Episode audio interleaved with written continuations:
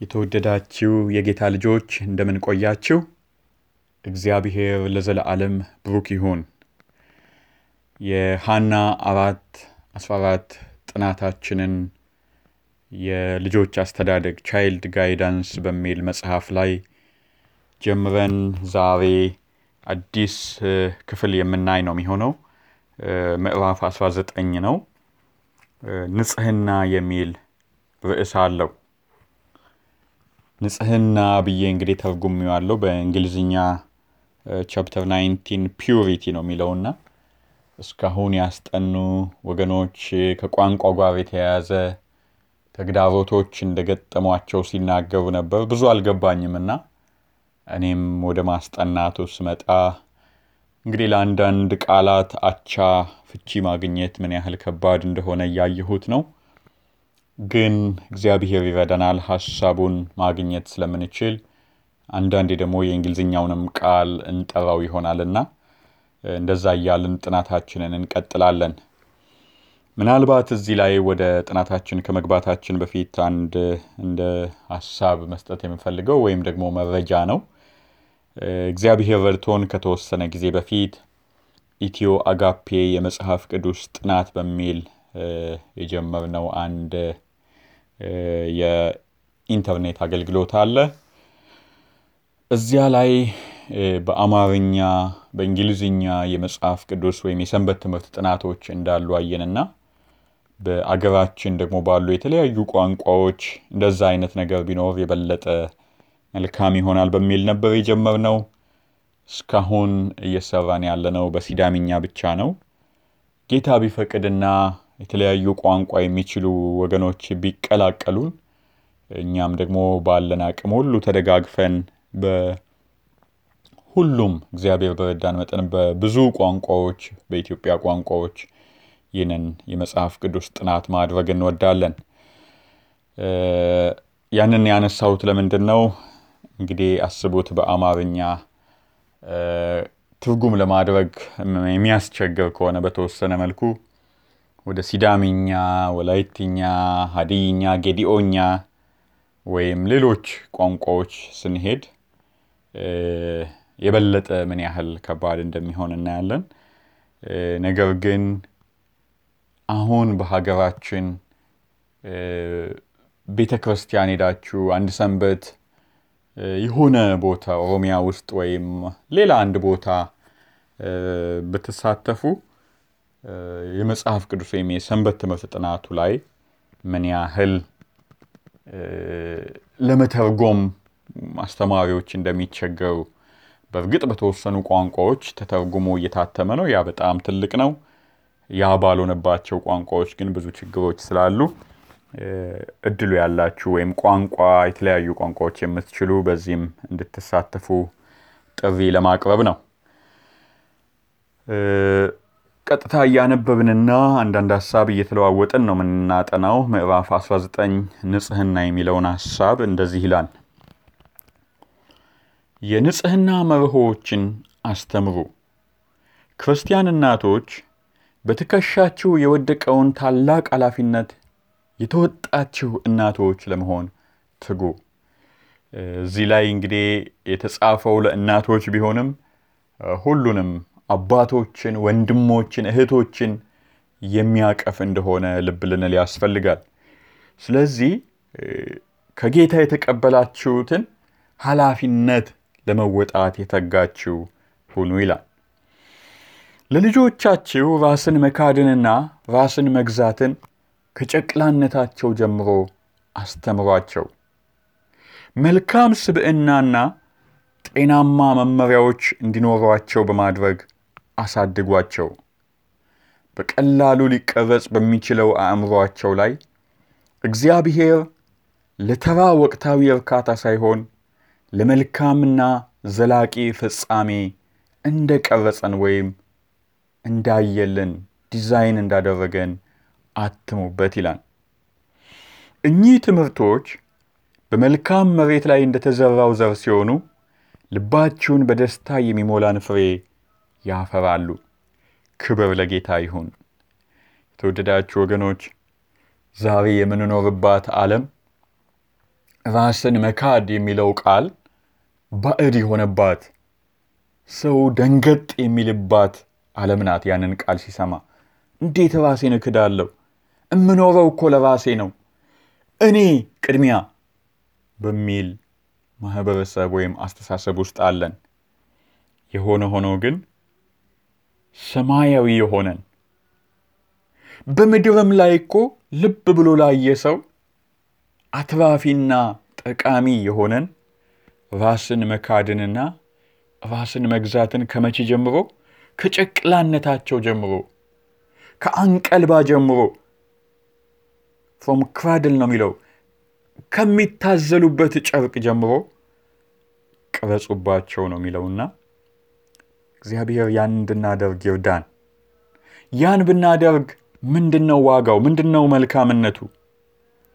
እኚህ ትምህርቶች በመልካም መሬት ላይ እንደተዘራው ዘር ሲሆኑ ልባችሁን በደስታ የሚሞላን ፍሬ ያፈራሉ ይላል። አስቡት፣ እንደ ወላጅ በልጅ ደስ ከመሰኘት ያለፈ ምን የሚያስደስት አለ? አዎ ምናልባት በስራችን ደስ ለመሰኘት በጎርብትናችን ደስ ለመሰኘት እንወዳለን። መልካም ነው።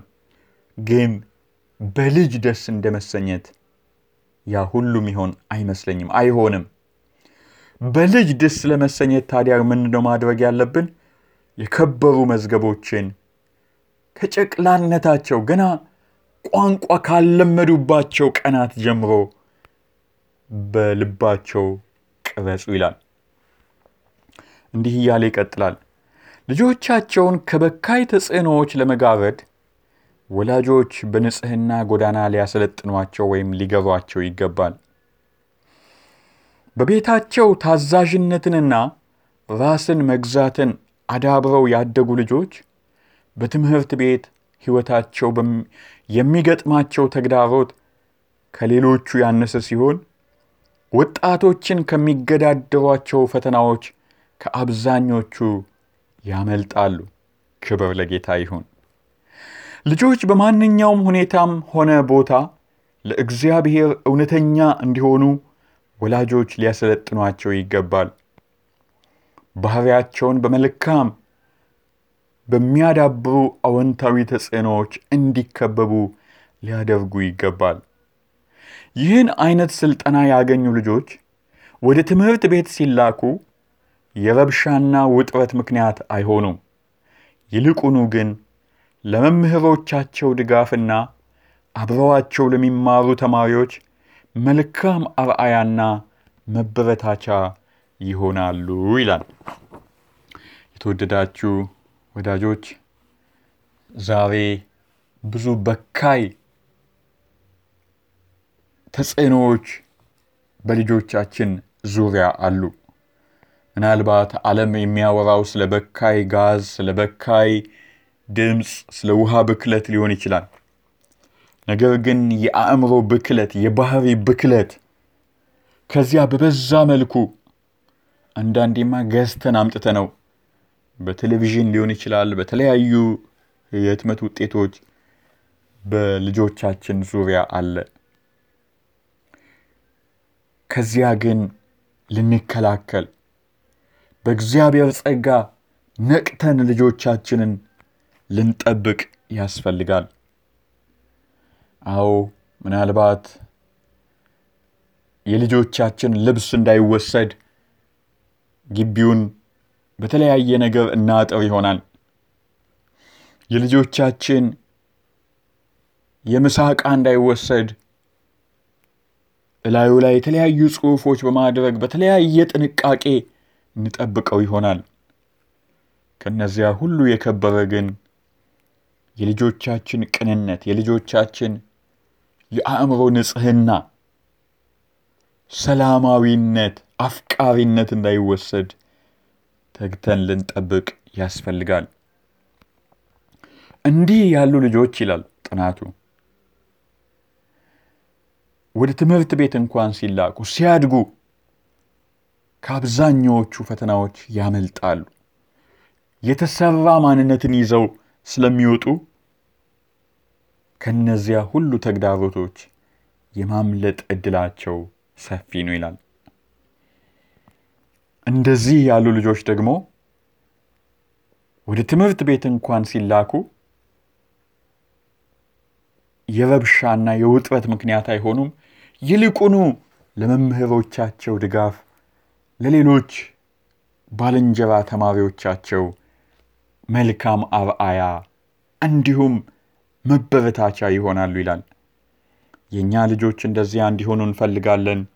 ስለዚህ በዚያ መልክ እንድንቀርጻቸው ያስፈልጋል። እዚህ ላይ አንድ ሀሳብ ሰሞኑን በልቤ በጣም ሲመላለስ ነበር፣ ላካፍላችሁና ላብቃ። እነ ዳንኤልን አስቡ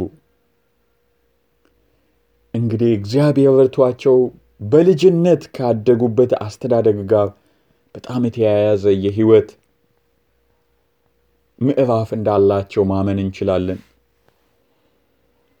እነ ዳንኤል በመጀመሪያዎቹ ፈተናዎች ነበር፣ በትንንሾቹ ጉዳዮች ነበር እግዚአብሔርን ለማክበር ለማስከበር በካይ ተጽዕኖን ደግሞ ለመቃወም የቆረጡት። ምናልባት መጀመሪያ አካባቢ የደረሰባቸው ፈተና ለብዙዎቻችን ቀላል መስሎ ሊታይ ይሆናል። አመጋገብ ምን አለበት? ሌላ ምግብ ደግሞ እዛ ብዙ ላያገኙ ይችላሉ። ከፈለጉ ከቢፌው አንስተው ለምን እዛ ሳህኑ ላይ አይተውትም? እነሱ የሚፈልጉትን ቀማምሰው ምን ወደ አለቃው ወሰዳቸው እንል ይሆናል። እነዚህ ወጣቶች ግን በዚያ በትንሹ ጉዳይ አይሆንም አሉ። እኔ ዝም ብዬ ሳስብ እንዲህ ቢሆንስ ብዬ አስባለሁ። እነ ዳንኤል ይህንን ነው የምትበሉት ሲባል አይ ይሁን ብላችሁ ነው እንደው እኮ መልካም አልነበረም እያሉ በዚያ ተቀላቅለው ቢሆን በቀጣይም በሌላው ሁሉ የመውደቅ በሌላው ሁሉ የመደራደር እጅ የመስጠት ዕድላቸው ሰፊ ነበር። ነገር ግን በአእምሮ ንጽሕና ከትንንሽ ነገሮች ጀምሮ እንደ ጸኑ እናያለን። እኛም ልጆቻችንን በዚያ ልክ እንድናሰለጥን ደግሞም አርአያ እንድንሆን ያስፈልጋል። ጌታ ጸጋውን ያብዛልን። በቀጣይ ጥናት እስክንገናኝ ጌታ ይባርካችሁ።